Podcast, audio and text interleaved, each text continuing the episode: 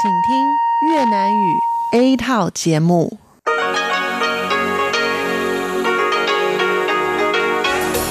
Đây là Đài Phát thanh Quốc tế Đài Loan RTI.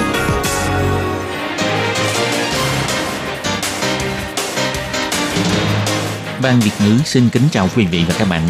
Đây là chương trình Việt ngữ Đài Phát thanh RTI được truyền đi từ Đài Loan.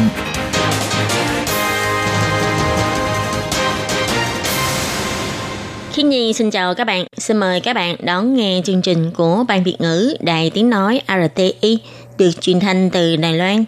Hôm nay là thứ Tư, ngày 14 tháng 8 năm 2019, tức nhằm ngày 14 tháng 7 năm kỷ hợi âm lịch. Chương trình của ngày hôm nay gồm các phần nội dung như sau. Mở đầu là phần tin tức thời sự, tiếp theo là chuyên đề tiếng Hoa cho mỗi ngày, cẩm nang sức khỏe và cuối cùng là chuyên mục ống kính rộng. Mở đầu là phần tin tức thời sự Đài Loan với các tin tức như sau. Ngày Quốc tế Phụ nữ giải khuây, ký ức lịch sử bằng máu và nước mắt. Quỹ cứu trợ phụ nữ yêu cầu Nhật Bản phải chính thức xin lỗi. Ông Ngô Chiêu Nhiếp nói, nếu Trung Quốc dùng vũ lực để xâm phạm, Đài Loan nhất định sẽ chống lại Trung Quốc. Cuộc tranh cãi về việc tăng lương cơ bản, Hứa Minh Xuân hứa hẹn sẽ tăng lương trên cơ sở các chỉ số xã hội. Hỗ trợ thuê nhà cho người độc thân và gia đình đang nuôi con nhỏ. Từ ngày 2 tháng 9 bắt đầu đăng ký. Tham dự ngày hội gia đình nhân viên, Tổng thống nói hãy để các em nhỏ lớn lên trong hạnh phúc và an toàn. Hoạt động Trung Nguyên Cơ Long hàng năm sẽ thả lồng đèn nước vào tối nay. Sau đây xin mời các bạn cùng đón nghe phần nội dung chi tiết của bản tin. Ngày 14 tháng 8 là ngày kỷ niệm dành cho phụ nữ dạy khoan quốc tế. Quỹ cứu hộ phụ nữ bảo vệ quyền lợi cho phụ nữ dây khuây, phục vụ cho binh sĩ Nhật thời Thế chiến thứ hai. Lại một lần nữa đề xuất phản đối lên Hiệp hội Giao lưu Đài Nhật. Trước cửa Hiệp hội Giao lưu Đài Nhật, năm người đã đóng giả phụ nữ dây khuây Đài Loan yêu cầu người đàn ông đóng giả chính phủ Nhật phải xin lỗi, nhưng lại không được bất kỳ sự phản hồi nào. Vở kịch ngắn này chính là bức tranh tả thật về con đường đòi công lý cho phụ nữ dây khuây Đài Loan của Quỹ cứu trợ phụ nữ, yêu cầu Nhật Bản phải chính thức xin lỗi. Bà Phạm tình giám đốc điều hành Quỹ cứu trợ phụ nữ nói, sở nhĩ hàng năm quỹ này đều đưa ra yêu cầu tương tự với phía Nhật Bản là vì họ chưa được chính thức xin lỗi bao giờ. Vì thế, quỹ này càng phải tiếp tục đấu tranh, buộc Nhật Bản phải thừa nhận sự thật về phụ nữ giải khuây này, cũng như thừa nhận những ký ức lịch sử đau lòng đó. Bà Phạm Tình cho hay, theo số liệu mà bà có, thì hiện tại Đài Loan chỉ còn lại hai người phụ nữ trong số những người phụ nữ giải khuây thời trước đây còn sống. Bà Phạm Tình nói, 其实我们都没有办法抵挡生命的凋零，但是我们可以留住。 Chúng ta không thể chống lại việc lụi tàn của cuộc sống, nhưng chúng ta có thể giữ lại lịch sử. Đó là ký ức. Vì sao ký ức lại quan trọng? Đó là vì để nhắc nhở những người trong tương lai. Đời đời kiếp kiếp hy vọng không để việc này lại xảy ra.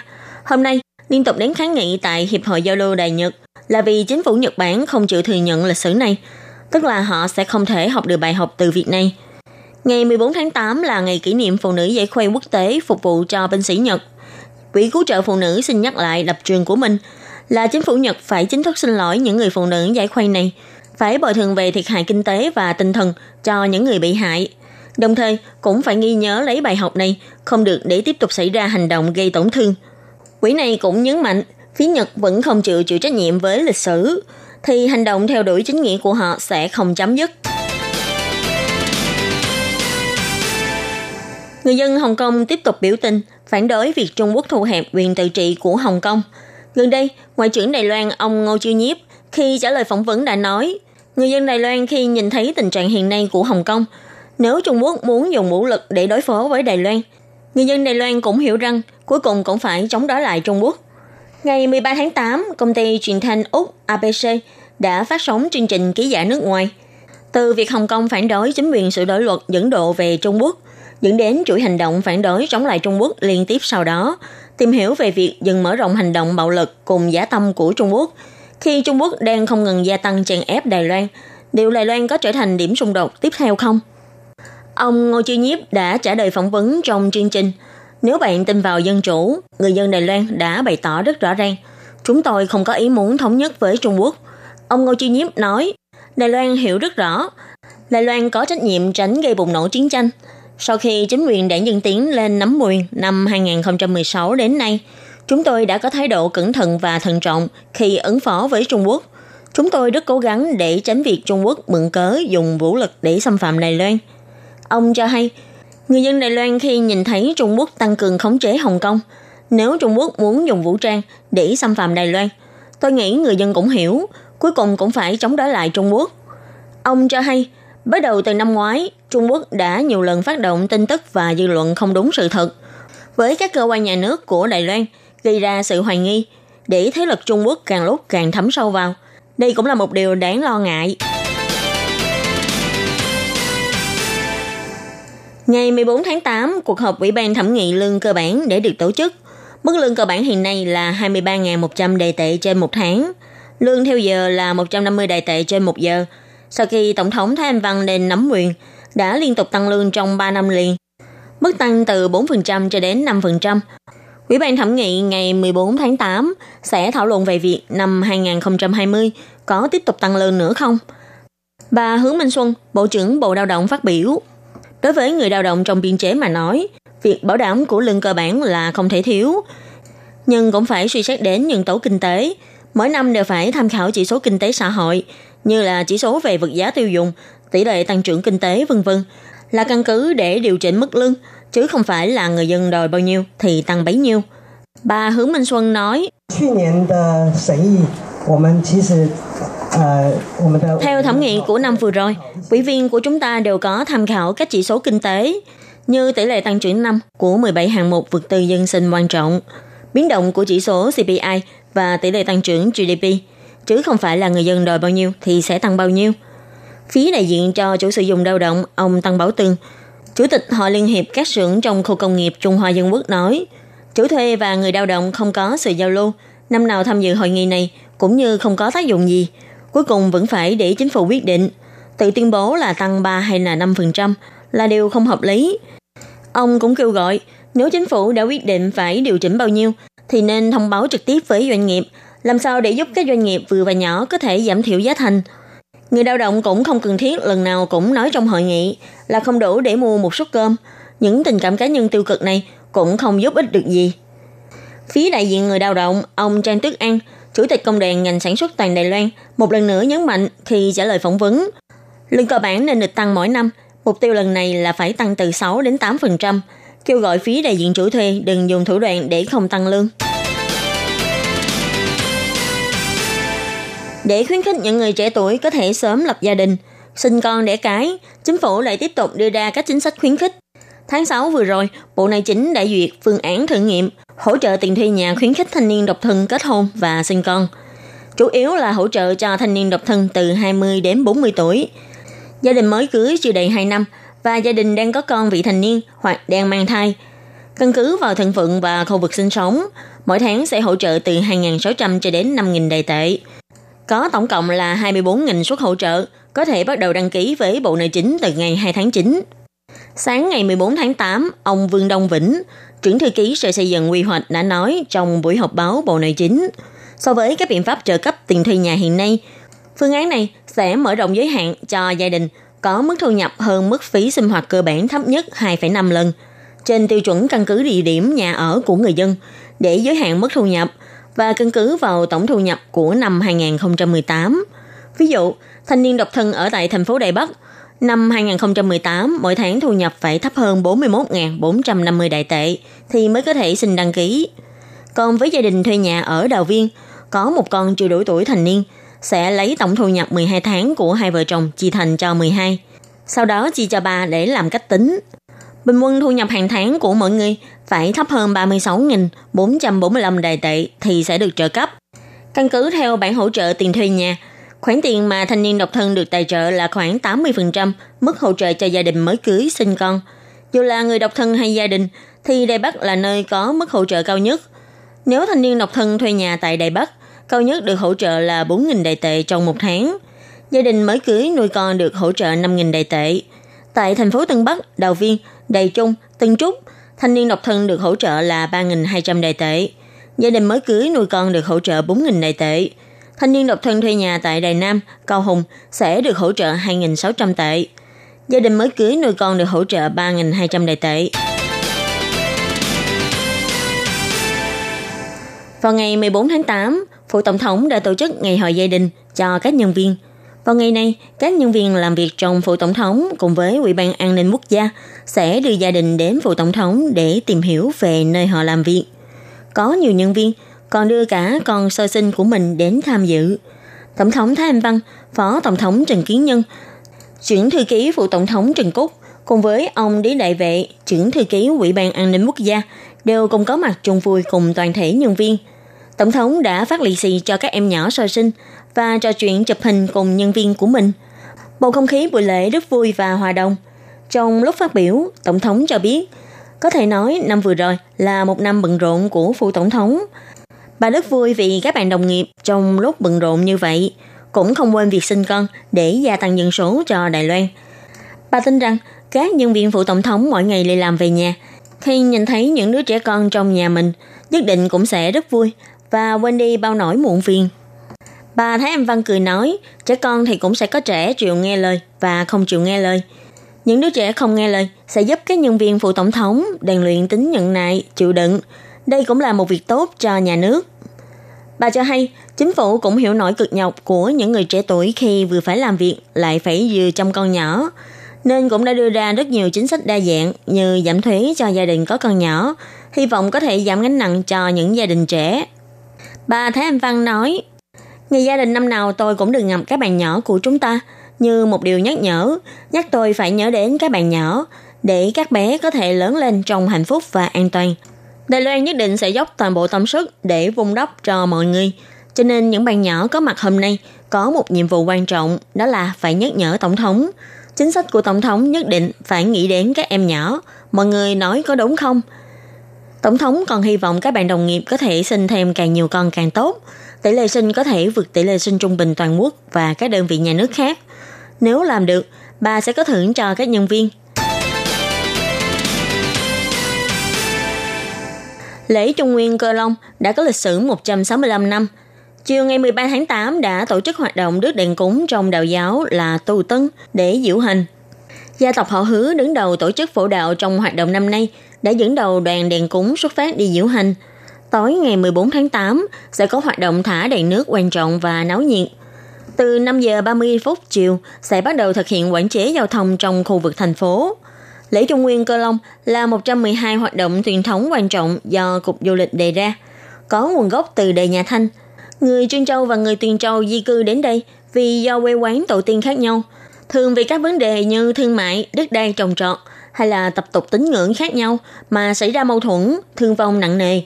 Tình thế đối lập căng thẳng, đến năm 1853, hai bên xảy ra xung đột vũ trang quy mô lớn tại Hàng Đỉnh. Đây là nghĩa trang công cộng Nam Vinh – hai bên chết hơn 100 người và có nguy cơ lại tiếp tục diễn ra xung đột vũ trang. Vì vậy, người đứng đầu của người Tuyền Châu và Truyền Châu đã cùng ngồi lại hòa giải, mong có thể kết thúc xung đột, đưa thi hài của những người đã quá cố, hay còn gọi là đại đảo công, đi an táng tập trung và làm lễ tế. Sau này sẽ do 11 gia tộc của hai bên luân phiên nhau làm lễ tế phụ đạo trong ngày lễ Trung Nguyên, dùng dòng máu gia tộc để thay thế cho quan niệm về quê quán gốc gác của hai bên – Nhung Hòa người Tuyền Châu và Trương Châu luân phiên tổ chức lễ hội Trung Nguyên siêu độ, phổ đạo cho câu hồn, tạo dựng sự hòa hợp xã hội. Hoạt động Tế Trung Nguyên sẽ bắt đầu từ việc ngày mồng 1 tháng 7 âm lịch khi miếu Đại Lão Công mở cửa khám, tức là một hoạt động tượng trưng mở cửa quỷ môn quan. Sau 12 ngày mở đèn tại đèn phổ đạo, ngày 13 sẽ đứt đèn cúng đi vòng quanh cầu Phúc, ngày 14 sẽ diễu hành thả đèn nước, thả đèn nước đơn tại ven sông. Ngày 15 là ngày phổ đạo công và riêng – nhảy trung quỳ và ngày 1 tháng 8 âm lịch sẽ đóng cửa khám, hoạt động kéo dài trong một tháng. Có hoạt động diễu hành về đêm như ngày lễ Halloween của phương Tây hay ngày Hayaki Yayo của Nhật Bản. Mỗi nghi thức trong ngày lễ này đều có ý nghĩa văn hóa dân tộc và lịch sử đặc thù của nó. Những năm gần đây, ngoài nghi thức tế lễ truyền thống ra, đồng thời còn kết hợp thêm nhân tố văn hóa nghệ thuật truyền thống, trong đó bao gồm triển lãm văn nghệ, sắp xếp các đoàn biểu diễn nổi tiếng trong và ngoài nước đến tham gia diễn xuất – hy vọng có thể mượn hoạt động để Trung Nguyên để tập trung sức mạnh cầu chúc cho người dân thành phố Cờ Long.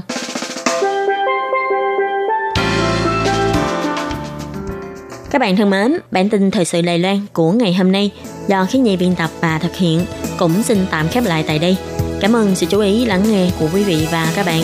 Xin thân ái chào tạm biệt các bạn.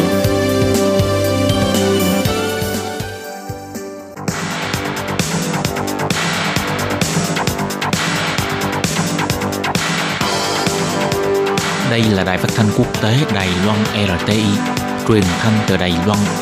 Mời các bạn theo dõi bài chuyên đề hôm nay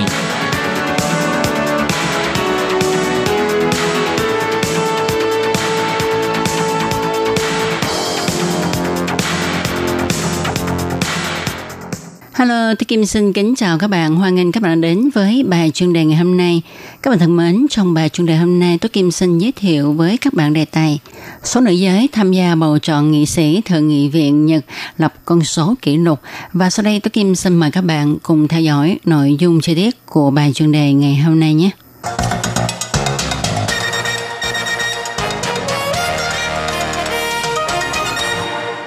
Các bạn thân mến, vào ngày 21 tháng 7, Nhật vừa tổ chức bầu chọn nghị sĩ Nghị viện Nhật khóa 25. Các giới quan tâm chủ yếu về việc Thủ tướng Abe Shinzo có thể lãnh đạo liên minh chấp chính tham gia bầu cử, nâng số ghế trong Thượng nghị viện lên hơn 2 phần 3 số ghế để có thể thuận lợi trong việc chỉnh sửa hiến pháp hay không. Và có một mục khiến cho người ta quan tâm hơn nữa, đó là đảng đối lập đưa ra quân bài nữ giới tiến cử ứng cử viên nữ tham gia bầu chọn để đối kháng với chiến lược của Thủ tướng Ambassador. Đặc biệt với chiến lược học thuyết kinh tế phụ nữ, hy vọng qua đây có thể nhanh chóng giành được thắng lợi tại Thượng nghị viện. Lần này có đến 104 vị nữ giới tham gia tranh ghế nghị sĩ, chiếm 28,1% tổng thể.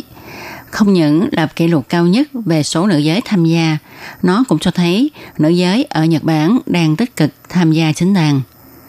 Học thuyết kinh tế phụ nữ là một trong những hạng mục trọng tâm để chấn hưng kinh tế do Thủ tướng Abe đưa ra vào năm 2012 với mục đích là tổng động viên lao động nữ của Nhật Bản tham gia vào các ngành nghề để tăng nhân lực lao động cho xã hội Nhật Bản. Trong bối cảnh Nhật Bản làm vào hoàn cảnh ít con hóa và xã hội siêu cao niên, số nhân khẩu lao động liên tục giảm Ông hy vọng lao động nữ có thể tham gia vào thị trường lao động của Nhật để kích thích tăng trưởng kinh tế. Với sự lãnh đạo của Thủ tướng Abe Shinzo, hơn 6 năm rưỡi qua đã có hơn 2 triệu nữ giới tham gia vào thị trường lao động, tăng trưởng hơn cả nam giới. Hiện nay, Nhật Bản đã có hơn 70% nữ giới từ 15 đến 64 tuổi tham gia thị trường lao động, còn nam giới thì chỉ chiếm 86%. Mặc dù như vậy, đảng đối lập phê phán học thuyết kinh tế phụ nữ của Thủ tướng Abe Shinzo vì ông đã đưa một lượng lớn nữ giới Nhật Bản tham gia vào thị trường lao động, nhưng tuyệt đại đa số họ làm việc với tiền lương thấp và chỉ ra chính sách này cần phải cải thiện vì nữ giới không được đối xử công bằng như nam giới, cùng ra sức như nhau nhưng lại được trả thù lao thấp hơn.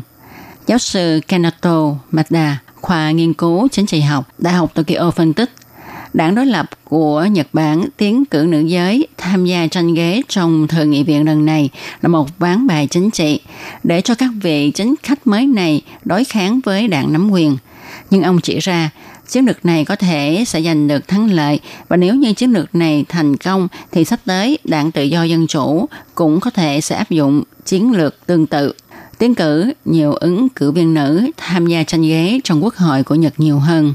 Ngoài ra, từ hiện tượng số nữ giới tranh ghế nghị sĩ trong quốc hội Nhật đạt con số kỷ lục này, thì chúng ta còn thấy xã hội Nhật đang thay đổi, nữ giới có hứng thú hơn trong việc tham gia chính đàn.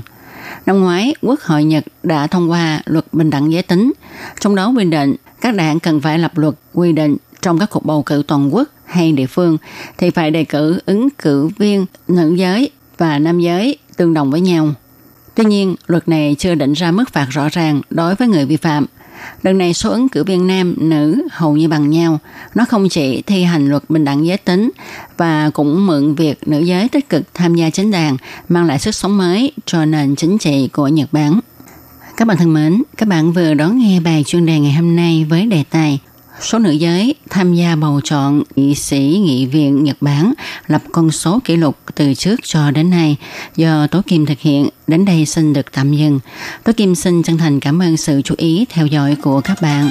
Hẹn gặp lại các bạn vào trong một tuần tới cũng trong giờ này. Các bạn nhớ đón nghe nha. Thân chào tạm biệt các bạn. Bye bye.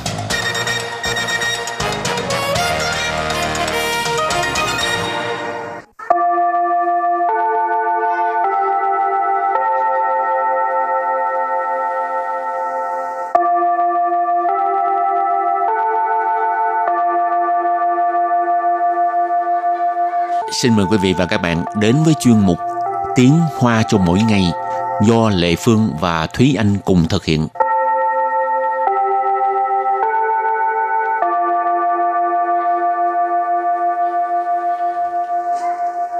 Thúy Anh và Lệ Phương xin kính chào quý vị và các bạn. Chào mừng các bạn đến với chuyên mục Tiếng Hoa cho mỗi ngày ngày hôm nay. Mỗi lần mà trúng vé số á, Thúy Anh à, thường làm gì?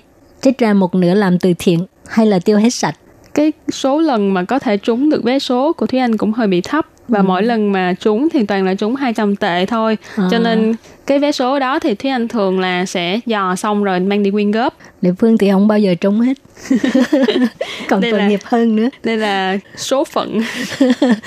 rồi hôm nay mình học hai câu trong đó có từ quyên góp, quyên tiền.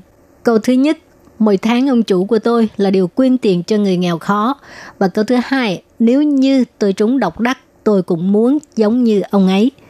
Và bây giờ thì à, chúng ta lắng nghe cô giáo đọc hai câu mẫu này bằng tiếng Hoa. 我老板每个月都捐钱帮助弱势。我要是中大奖，也要和他一样。Thúy Anh xin giải thích câu đầu tiên. 我老板每个月都捐钱帮助弱势。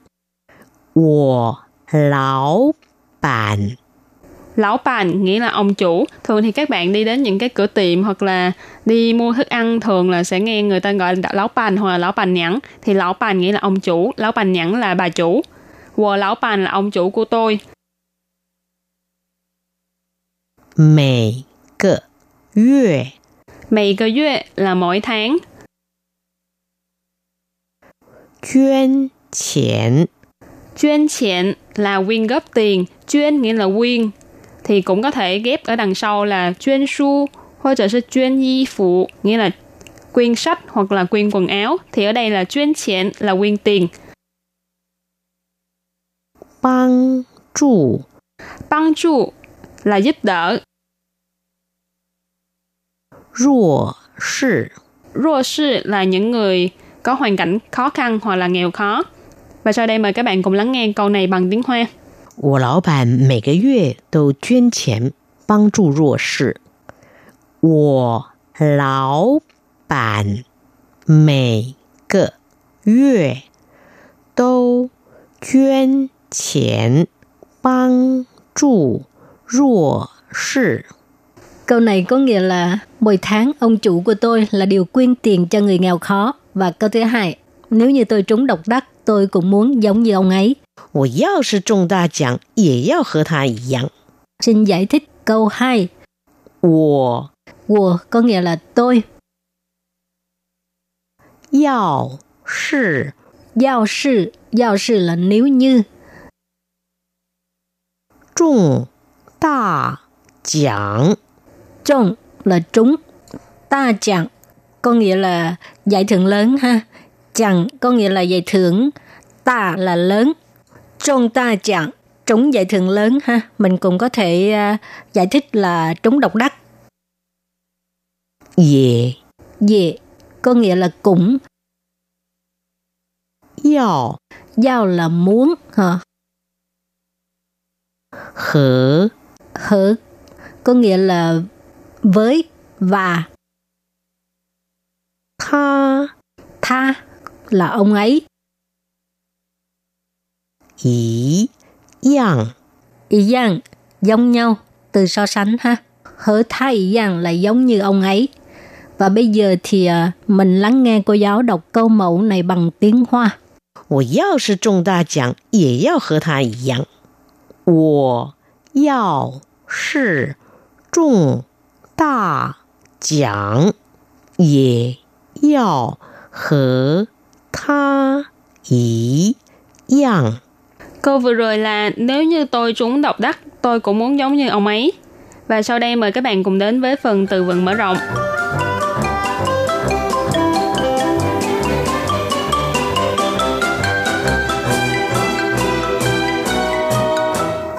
大善人，大善人， Ta sa rịnh nghĩa là nhà từ thiện.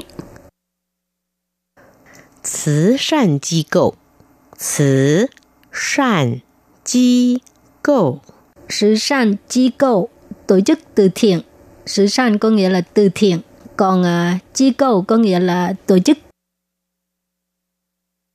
慈悲心，慈悲心， Sứ悲là từ bi, xin là trái tim hoặc là lòng, nên sứ悲 xin nghĩa là lòng từ bi. 募款， 募款， Mưu khoản, góp quỹ hay là gây quỹ. Và sau đây đặt câu với các từ vựng mở rộng. Từ đầu tiên là 大善人。他是一个大善人，每天都默默做善事。他是一个大善人，每天都默默做善事。Câu này có nghĩa là ông ấy là một nhà từ thiện, mỗi ngày đều âm thầm, lặng lẽ, làm những việc tốt, làm những việc thiện. Tha là một ông ấy là một nhà từ thiện.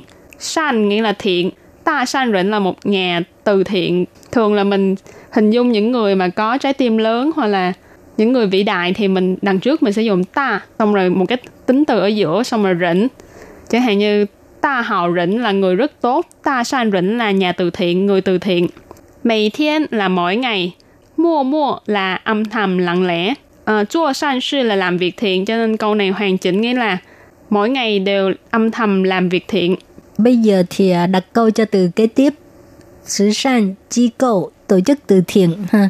如果你生活太困苦，可以寻求慈善机构的帮助。如果你生活太困苦， 可以寻求慈善机构的帮助. Có nghĩa là nếu như cuộc sống của bạn quá à, khó khăn thì có thể tìm sự giúp đỡ của tổ chức từ thiện. Rú của có nghĩa là nếu như sinh hoạt là đời sống, cuộc sống. Thái khuân khủ tức là quá khó khăn. Khởi gì là có thể. Xuyến chiếu tức là tìm, ha, tìm tòi. Sử san chi câu hồi nãy mình học rồi, tức là tổ chức từ thiện. Còn à, ban trụ có nghĩa là giúp đỡ. Đặt câu với từ thứ ba, 慈悲心 nghĩa là lòng từ bi. 慈悲心是人人生而有之，还是后天养成的？慈悲心是人人生而有之，还是后天养成的？Câu này có nghĩa là lòng từ bi của mỗi con người là sinh ra là có hay là phải bồi dưỡng mới có được. Sự bi xin nãy mình có nói là lòng từ bi. Rỉnh rỉnh ở đây mình dịch là mỗi con người hoặc là mọi người. Sinh ở dồ chứ có nghĩa là mình sinh ra đã có. Nó cũng mang nghĩa là bẩm sinh, có từ khi mình sinh ra. Hải sư hay là hậu thiên dặn trận. Hậu thiên là ý chỉ là sau này. Dặn trận là nuôi dưỡng hoặc là bồi đắp hoặc là bồi dưỡng. Bây giờ đặt câu cho từ cuối cùng ha. Mưu khoản, góp quỹ hay là gây quỹ. Mưu khoản là góp quỹ. 明天我们公司有募款活动，你要不要来参加 ？tức là ngày mai công ty mình có một cái ờ, hoạt động gây quỹ, bạn có đến tham gia không? mình thiên có nghĩa là ngày mai. Uh, công sư là công ty, của mình công sư có nghĩa là công ty của mình. Uh, Mù khoản hoạt động có nghĩa là hoạt động gây quỹ. Nì giao bèo lại tham gia. Tham gia tức là tham gia. Nì giao bèo lại tham gia. Bạn có đến tham gia không? Và tiếp sau đây mời các bạn cùng ôn tập lại hai câu mẫu của ngày hôm nay.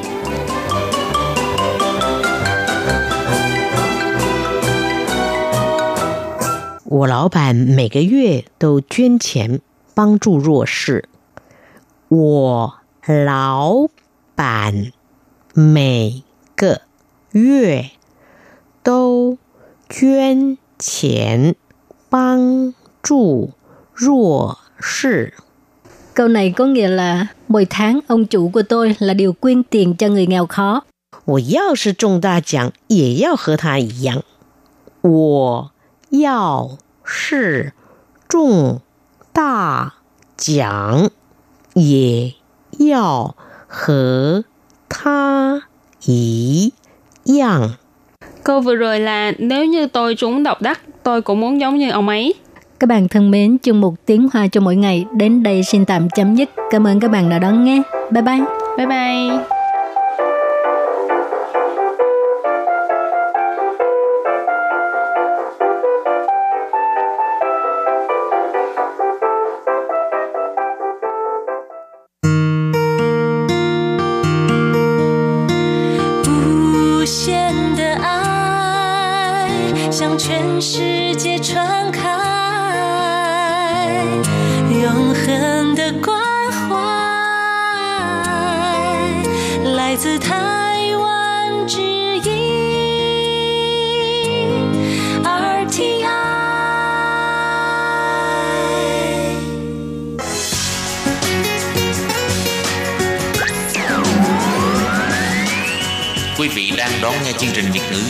RTI truyền thanh từ Đài Loan. Mời các bạn theo dõi tiết mục Cẩm nang sức khỏe do Tố Kim thực hiện. Tiết mục Cẩm nang sức khỏe sẽ cung cấp những thông tin về sức khỏe cho các bạn tham khảo, chăm sóc tốt sức khỏe mình. Hello, tôi Kim xin kính chào các bạn. Hoan nghênh các bạn đã đến với chương mục Cẩm nang sức khỏe ngày hôm nay.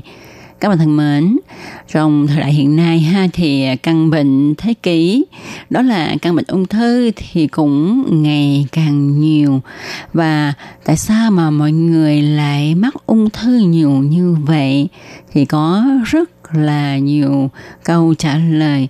Thứ nhất đó là do áp lực, do sinh hoạt của con người không có được bình thường theo tự nhiên nữa. Rồi à, việc ăn uống nè có nhiều chất hóa học Ờ, thuốc trừ sâu ở xung quanh chúng ta rất là nhiều hóa chất vân vân và vân vân thì những cái vấn đề này đã khiến cho bệnh ung thư ngày càng nhiều và các bạn có biết không ung thư dạ dày cũng là loại ung thư đứng hàng thứ bảy tại Đài Loan ung thư dạ dày là một loại ung thư mà người ta không dễ dàng phát hiện. Tuy nhiên, khi mà mắc bệnh rồi thì bệnh tiến triển rất là nhanh. Và trong một hôm nay, tôi Kim rất là hân hạnh mời được giáo sư bác sĩ Triệu Nghị, khoa ung thư Bệnh viện Quân nhân Vinh Dự Đài Bắc đến với chung một để cùng chúng ta bàn về đề tài này nhé. Vậy xin mời các bạn cùng theo dõi nha.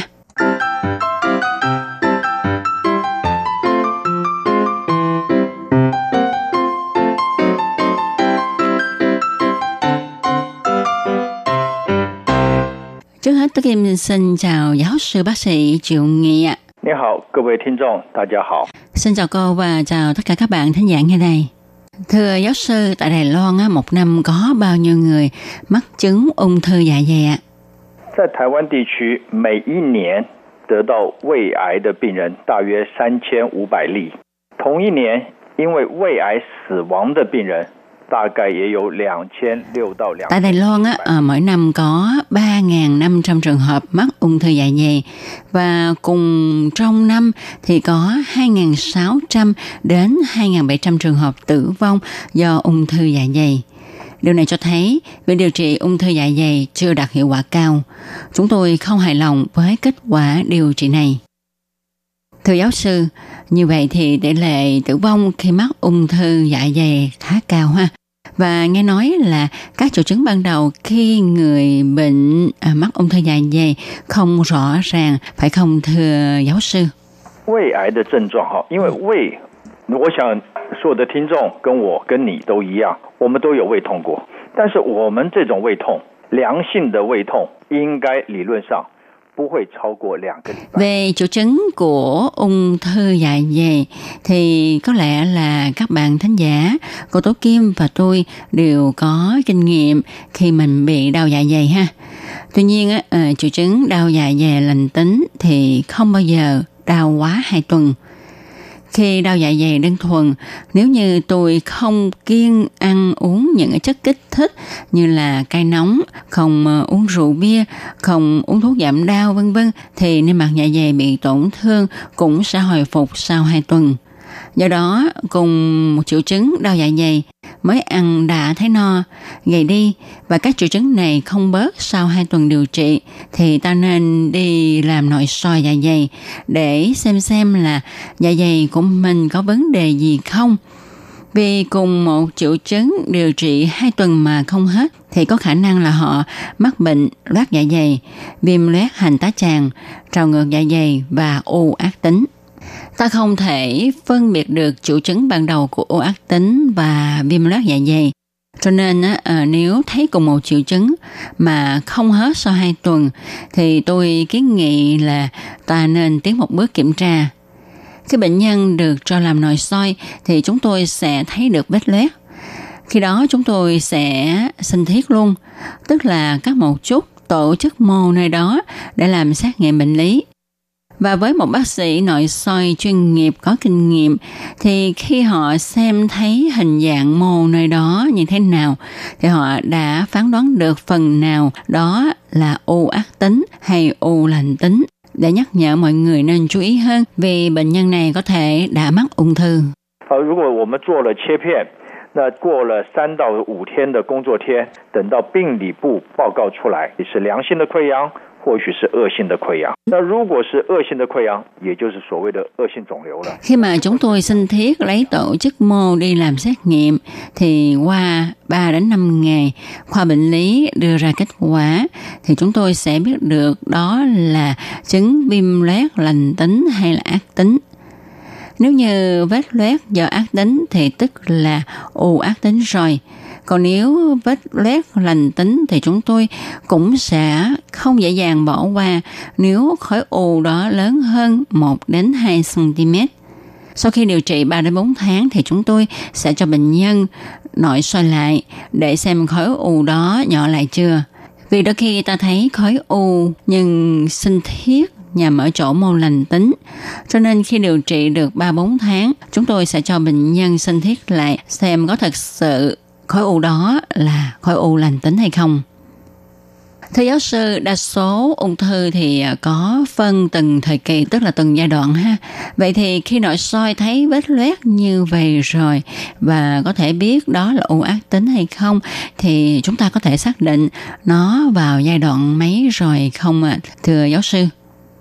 这个是绝对绝对不可能的事情，因为我们只能胃镜检查，只能诊断您是 确定诊断是不是溃疡还是恶性肿瘤，所以这是诊断。做肿瘤科医生 Về việc này thì tuyệt đối không thể xác định được khi làm nội soi sinh thiết. À, vì khi làm nội soi sinh thiết à, chỉ để cho chúng ta chuẩn đoán là bệnh nhân bị viêm loét dạ dày hay là u ác tính mà thôi.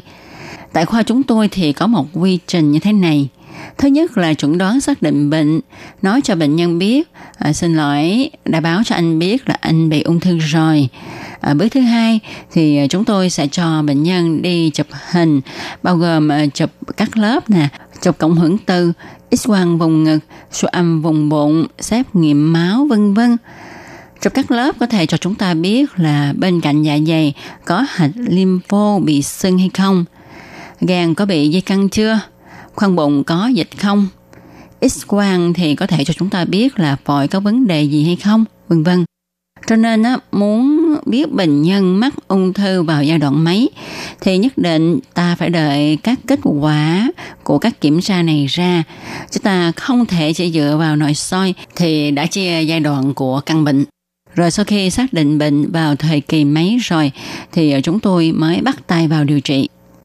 Thưa giáo sư, như tình hình hiện nay thì đa số ha, người ta tính tỷ lệ sống sót của bệnh nhân ung thư là trong vòng 5 năm. Vậy thì đối với ung thư dạ dày có cách tính khác không ạ? 都是一样。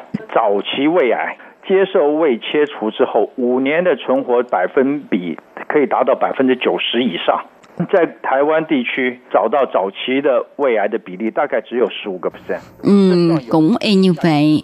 Ung thư dạ dày giai đoạn đầu, bệnh nhân được dùng phương pháp phẫu thuật để cắt bỏ khối u, thì tỷ lệ sống sót là 90%. Tuy tỷ lệ sống sót rất cao, nhưng tỷ lệ phát hiện ung thư dạ dày giai đoạn sớm chỉ chiếm có 15%. Tại sao lại như vậy? Đó là tại vì đôi khi có triệu chứng nhưng các triệu chứng này nhanh khỏi, cho nên bệnh nhân không tích cực đi kiểm tra. Đa số bệnh phát hiện trong giai đoạn sớm là do bệnh nhân kiểm tra sức khỏe định kỳ phát hiện. Chứ nếu đợi bệnh có triệu chứng rồi mới đi kiểm tra thì thông thường đã qua giai đoạn sớm vì khối u mới phát hoàn toàn không gây triệu chứng gì. Thưa giáo sư có phải ung thư dạ dày phát triển rất là nhanh chóng không ạ? 每一个人因为发展的不一样，在我们自己的经验，越是年轻的病人，他的演化越快。如果手术 Bệnh diễn biến trên cơ thể mỗi người thì không có giống nhau. Theo kinh nghiệm của tôi thì bệnh nhân càng trẻ tuổi thì bệnh tiến triển càng nhanh. Ung thư dạ dày nếu phẫu thuật cắt bỏ khối u tái phát, tức à, ung thư đại di căn thì trung bình bệnh nhân sống thêm 8 đến 12 tháng. Đó là bệnh đại di căn. Khi nãy tôi nói bệnh phát hiện ở giai đoạn sớm, thì tỷ lệ bệnh nhân sống sót đạt đến 90%. Bệnh nhân ở giai đoạn 2 sau khi phẫu thuật có tỷ lệ sống sót là 80%. Ung thư ở giai đoạn 3 đầu và cuối thì tỷ lệ sống sót giảm dần. Đến giai đoạn thứ tư thì tỷ lệ sống sót không đến 5%. Ung thư dạ dày chỉ có thể trị liệu dứt vào giai đoạn sớm và giai đoạn này thì phải nhờ vào việc chúng ta đi kiểm tra sức khỏe định kỳ. Thưa giáo sư, hiện nay á, tại Đài Loan việc kiểm tra sức khỏe định kỳ là một việc rất là bình thường. Đa số những người trên 30 tuổi thì hay định kỳ kiểm tra. Nhưng mà kiểm tra sức khỏe định kỳ một năm thực hiện một lần. Vậy thì thời gian này có là quá lâu hay không ạ? 看您第一次检查的时候有没有症状。你如果第一次检查完完全全是正常的，大概五年做一次就可以了。如果第一次做你就有息肉又有溃疡， Chúng ta phải xem lần kiểm tra thứ nhất là bạn có triệu chứng gì không. Nếu mà lần kiểm tra thứ nhất à, kiểm tra sức khỏe không có vấn đề gì thì bạn có thể à, 5 năm sau kiểm tra một lần cũng được. Không cần mỗi năm kiểm tra một lần. Nhưng nếu như lần thứ nhất bạn kiểm tra bạn có thịt dư, loét dạ dày vân vân thì bạn phải thu hẹp thời gian kiểm tra sức khỏe định kỳ lại. Tức là chúng ta phải tùy theo kết quả kiểm tra sức khỏe định kỳ của từng người mà 1 đến 2 năm hay năm năm kiểm tra sức khỏe định kỳ một lần.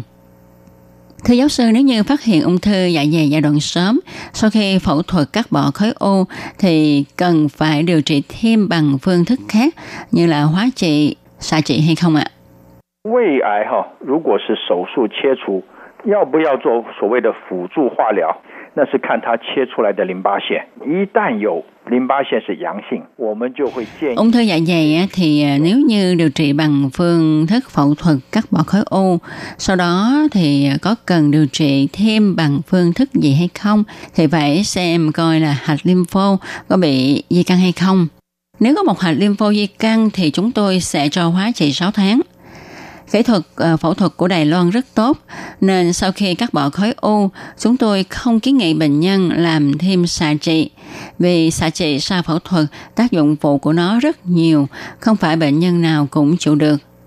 Các bác sĩ ở Mỹ thường không cắt sạch khối u, nên sau khi phẫu thuật, họ thường cho bệnh nhân điều trị thêm bằng hóa trị xạ trị. Thưa giáo sư, giáo sư có thể cho biết là nhóm người nào thì dễ mắc ung thư dạ dày, chẳng hạn như là chủng tộc nè, nam hay nữ, độ tuổi, rồi cách sinh hoạt vân vân.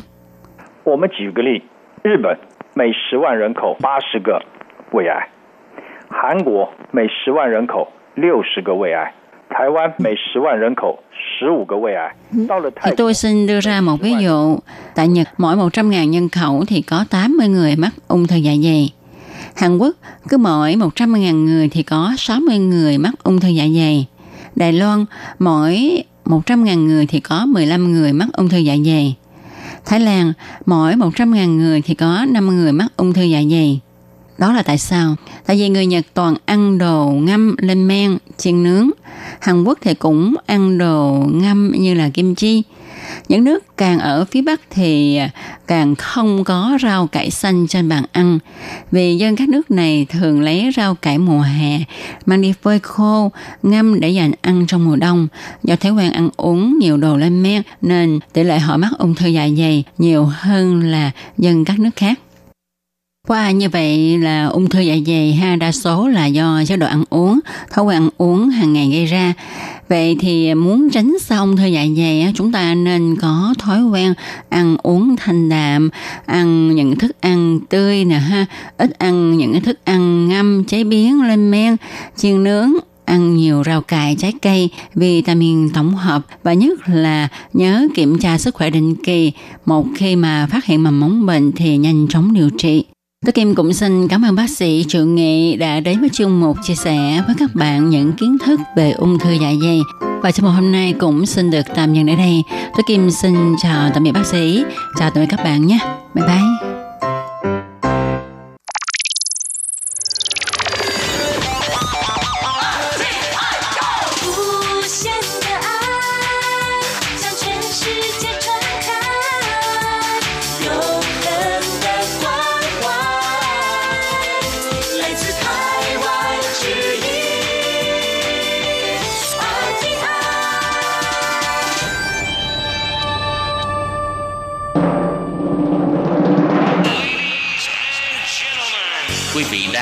Chương trình Việt ngữ Đài RTI truyền thanh từ Đài Loan.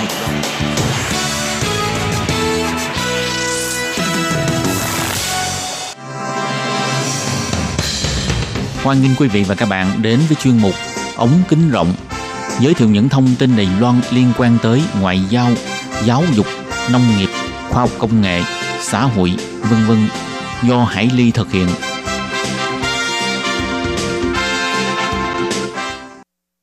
Các bạn thân mến, Hải Ly xin chào các bạn. Hoan nghênh các bạn đến với chuyên mục ống kính rộng vào thứ tư hàng tuần. Và sau đây thì Hải Ly xin à, trân trọng giới thiệu khách mời hôm nay đó là bạn à, Chân Chân đến từ thành phố Tân Bắc. Xin trân trọng gửi lời chào đến Chân Chân. Chào chị Hải Ly và chào các bạn nghe đài. Ừ. Ờ, Trân có thể giới thiệu qua một chút là Trân sang Đài Loan bao lâu và hiện nay là sống ở khu vực nào của thành phố Tân Bắc được không ạ? Em sang Đài Loan tính đến nay là ừ. 17 năm. Thì từ năm 2002 và bây giờ em đang sống ở Thủ Lâm, Tân Bắc và thì uh, Hải Ly hôm nay mời chân đến với chương trình để chia sẻ về vấn đề định hướng cho con cái khi mà thi hết cấp 2 và chuẩn bị chuyển cấp sang cấp 3 vì à, con gái của chân năm nay tốt nghiệp cấp 2 nhiều di dân mới người Việt cũng có con tầm này thì có những cái điều mà chúng ta có thể chia sẻ với nhau. Thì à, trước hết là vào dịp ngày à, nếu mà Hải Ly nhớ không nhầm hôm đó là 19 tháng 5 là vào cuối tuần ừ, thứ bảy và chủ nhật. Thì cái cách thức thi uh, tốt nghiệp cấp 2 là ở Đài Loan là họ sẽ thi trắc nghiệm Vậy chân ờ, có thể giới thiệu qua cho các bạn thính giả là cái cuộc thi trắc nghiệm tốt nghiệp cấp 2 uh, của các con là gồm có những môn thi nào không? Thì các bé thi tốt nghiệp cấp 2 vừa rồi là có 6 môn, thứ nhất là môn toán, môn quốc ngữ và viết văn, rồi môn xã hội, ừ. môn tự nhiên và anh văn. Ừ. Đúng rồi, có nghĩa là có tổng số 6 ờ, môn và điểm tối đa của 6 môn điểm sẽ là, là 36 điểm. 36 điểm, vâng. Ừ. Mà trong đấy hình như là 36 điểm là không chỉ cái điểm thi mà người ta còn cộng thêm cái điểm điểm mà mình điền cái bảng nguyện vọng xét tuyển vào trường cấp 3 nó có sát với cái số điểm mà mình uh, sẽ trúng vào cái trường đó hay không đúng không? Thì cũng được cộng thêm thì mới gồm là 36 điểm. Nó hơi phức tạp một chút đúng không? Vâng. Ừ. Vậy uh, không biết là đối với lại uh, con của chân ấy thì uh, sau khi mà biết điểm ấy thì uh, bé có cái gặp cái khó khăn gì trong cái định hướng là chọn là mình sẽ vào trường nào hay không? À, à, vâng thì um, thi xong á, thì sẽ rất là bưng bưng khuâng trong cái việc mà à, chọn trường nhưng mà từ trước thì bé đã định hướng làm sẽ học à, à, cấp 3 không Tức học, học vào phổ trường, thông trung học bình thường. Phổ thông trung học. Ừ. vâng không học vào uh, trung học nghề. Cho ừ. nên là sẽ sẽ định hướng sẽ là chọn cái trường phổ thông trung học. Và tiếp theo nguyện nguyện vọng. Ừ, tức là ở Đài Loan có nghĩa là khi mà các con thi hết cấp um, 2 thì sau khi mình biết cái số điểm cụ thể thì mình sẽ ngắm ngám là mình sẽ đủ tiêu chuẩn và học cái trường nào dựa theo cái số điểm được tuyển của những năm trước để mình tham khảo và vâng. xem là cái trường nào mà mình thích và cái số điểm chuẩn của trường đó là gần với cái số điểm mà con mình đạt được. Dạ vâng, và đó là một cái cách chọn trường và một có một cái cách khác ví dụ như là con em thì là nguyện vọng ban đầu thì nguyện vọng hơi cao cuối cùng thì à, cái số điểm nó cũng hơi không được như ý thì ừ. thì uh, sau cùng hai vị định là sẽ chọn cái trường theo cái cột điểm của bộ giáo dục đưa ra nhưng mà có thể là cái trường của mình chọn đó giao thông xa với nhà hoặc là um, như thế nào đó thì mình có thể xem xét lại ví dụ như mà đúng vào cái trường của mình chọn mà giao thông nó không thuận tiện nó xa quá hay nào thì uh, em có gửi cho con là thay vì mất một tiếng đồng hồ để mà ngồi xe ừ. đi đến cái trường đó thì mình có thể chọn một cái trường gần nhà hơn để mỗi một ngày tiết kiệm được cái thời gian đó để mà dành cho sau này cái thời gian để mà học bài ừ. Ờ, Vâng. vậy lý do tại sao mà chân và con gái lại ờ, có cái định hướng là nhất định mình phải ờ, học ờ, trung học phổ thông bình thường mà không học trung học hướng nghiệp À, tại vì à, con con gái của em á nghĩ là khi mà tốt nghiệp trung học xong thì có thể là à, học vào đại học và có thể chọn được nhiều ngành hơn có nghĩa là cái khác nhau ở giữa trung học phổ thông học các môn kiến thức thông thường với lại trung học hướng nghiệp là cái ờ, phạm vi chọn ngành nghề khi mà mình ờ, thi vào đại học nó sẽ rộng hơn đúng không?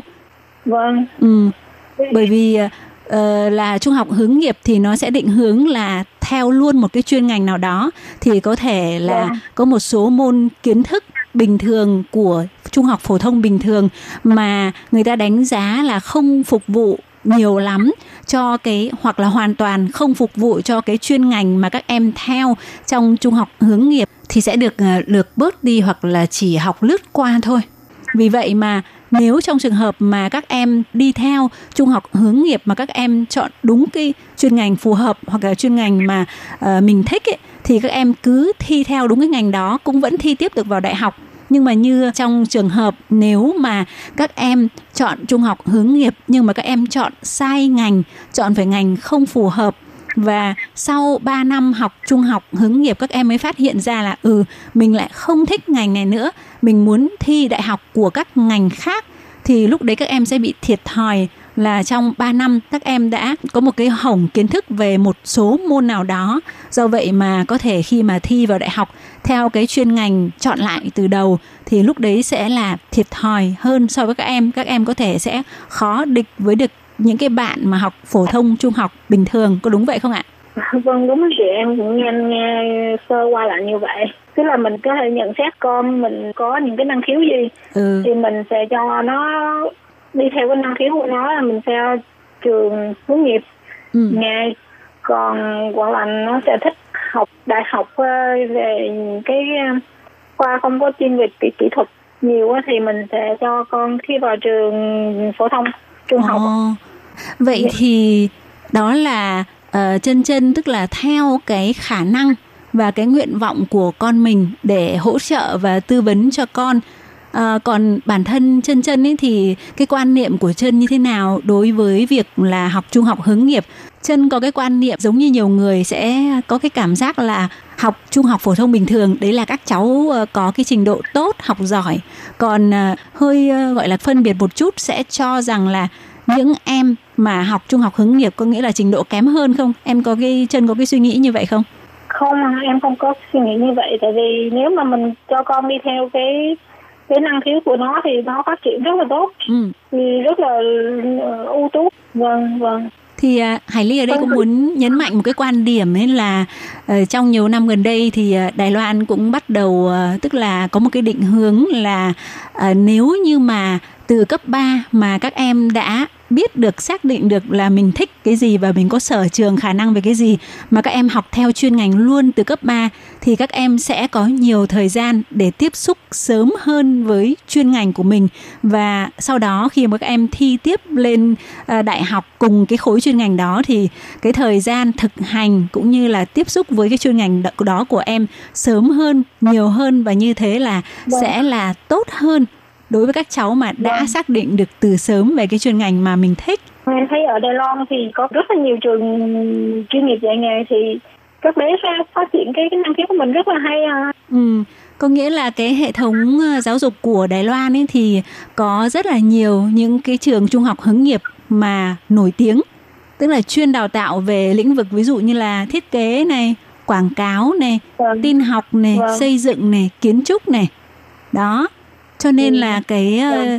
ờ, quan niệm là ừm, các cháu học về gọi là trung học hướng nghiệp gọi là cao trứ đó. Có nhiều người trước đây quan niệm rằng đó là những cháu học kém thì là hoàn toàn kém. hoàn toàn là sai. Mà chỉ có Vâng. cái khác nhau ở điểm là các em được định hướng sớm hơn, chỉ có là như vậy thôi đúng không? vâng được phát triển cái năng khiếu của mình rất là là là là, là thích chứ Vậy ờ, trong cái cái vấn đề mà xác định vào trung học phổ thông ờ, của con gái ờ, chân ấy thì ngay từ đầu là hai mẹ con đã thống nhất ý kiến luôn hay là cũng phải qua một thời gian ờ, tức là bàn bạc thảo luận thì mới quyết định là à con sẽ chọn trung học phổ thông. Dạ, thật ra con gái quyết định nhiều hơn mẹ tại vì thời bé thì thích à, đọc sách, rồi bé thích tự giác tự học. Thật ra thật ra bé không có cái năng khiếu khác, Ừ. chỉ thích học. Còn như bé trai của em là bây giờ bắt đầu mới có lớp lớp 8 thôi, nhưng mà bé cũng đã khẳng định sau này sẽ đi học trường chuyên nghiệp Ok. nghề. Ừ, Bé xác định là sẽ học ờ, về kiến trúc. Tức là hai hai chị em mỗi một người lại có một định hướng khác nhau đúng không? Ừ. cô em phát hiện là tại vì từ nhỏ nó đã thích ờ, lấy những cái mẫu giấy hoặc là những cái thỏi cây hoặc là những cái hình gáp lắp gáp là bé sẽ tự lắp gáp thành một cái ngôi nhà hoặc là cái cái biểu tượng khung hình rồi hoặc là tòa nhà hoặc là những cái cái cái gì đó giống như là có kiến trúc một xíu Tức là nhìn thấy mẹ nhìn thấy cái năng khiếu đó của con từ sớm và con cũng biết là mình có sở trường, sở thích về cái lĩnh vực đó nên là đã đi đến cái quyết định như vậy vâng Ừ. Và Hải Linh nghĩ rằng là ở Đài Loan ấy, cũng như là có lẽ là ở Việt Nam bây giờ cũng vậy ờ, lớp trẻ bây giờ thì ờ, chúng ta không thể giống như cái thời của Hải Ly hay là chân có nghĩa là áp đặt ừ, cho các con là Ờ, cha mẹ muốn các con học ngành gì theo ngành gì tốt cho tương lai của các con thì các con bắt buộc phải theo. Mà bây giờ hoàn toàn là các em uh, thích cái sự uh, uh, tức là chọn lựa của bản thân. À, bố mẹ thì có thể gọi là hướng dẫn hoặc là có thể tư vấn thêm cho các em nhưng mà không thể quyết định thay được cho các em. Thì qua cái chương trình ngày hôm nay thì à, Hải Ly muốn à, nhờ chân cũng như là Hải Ly với cái kinh nghiệm vừa rồi khi mà con vừa mới thi tốt nghiệp cấp 2 để chia sẻ với mọi người rằng là bất kể là chúng ta học trung học phổ thông hay là trung học chuyên nghiệp thì đều tốt cả, miễn là nó phù hợp với lại cái khả năng, cái à, sở thích của con mình. Ừ, vậy ờ, vâng chân có chia sẻ gì thêm về cái ờ, kinh nghiệm trong cái đợt vừa rồi mà con thi tốt nghiệp ừ, cấp 2 không? À, em cũng chia sẻ rất là cái khi mà à, con đi thi thì mẹ nó rất- là hồi hộp phải khẩu vì vì trước trước cái lúc mà thi thì trong một cái năm đó là con học rất là nhiều Ừ. là học từ sáng tới ờ, chiều là tan học ở trường, xong là phải về trung tâm để mà học thêm, bồi dưỡng thêm. Thì ngày nào cũng 90 giờ mới về, thì cái giai đoạn đó là con học rất là mệt. Cho nên là nếu mà mẹ có thời gian thì ờ, chú ý chăm sóc để bồi dưỡng cho con thêm xíu. Khi mà nó đi thi, nếu mà mình có thời gian thì ờ, đi cùng con để cho nó có cái cái cái cái Sự động viên. sự động viên xíu con nó rất là phấn khởi con mà nó thi xong rồi nó ra nó gặp mẹ ha, gặp hai người thân á nó rất là là phấn khởi đấy Ừ. mặc dù là thi tốt hay là không tốt gì nhưng mà có người nhà rất là hình như là yên tâm Ừ. Ok, vậy rất là cảm ơn chân đã có những cái chia sẻ về đề tài mà Hải Ly đề cập hôm nay đối với những cháu mà vừa mới thi tốt nghiệp cấp 2 để chuẩn bị vào cấp 3 và cũng xin chúc cho con gái của chân sẽ thuận lợi trong ờ, những ngày đầu tiên bước vào ngôi trường cấp 3 và ờ, trong suốt cái quá trình học cấp 3 để ờ, có một cái bàn đạp tốt để sau này bé thi vào trường đại học được như ý muốn. em cảm ơn chị Ừ, vậy cũng xin chúc cho à, mấy mẹ con chân à, luôn luôn à, khỏe mạnh, hạnh phúc và Uh, xin à, cảm ơn chân đã tới với chương trình hôm nay để à, chia sẻ và xin uh, cũng phải chào tạm biệt các bạn cùng với chân chân tại đây. Chương trình của chúng tôi xin được khép lại tại đây. Bye bye. bye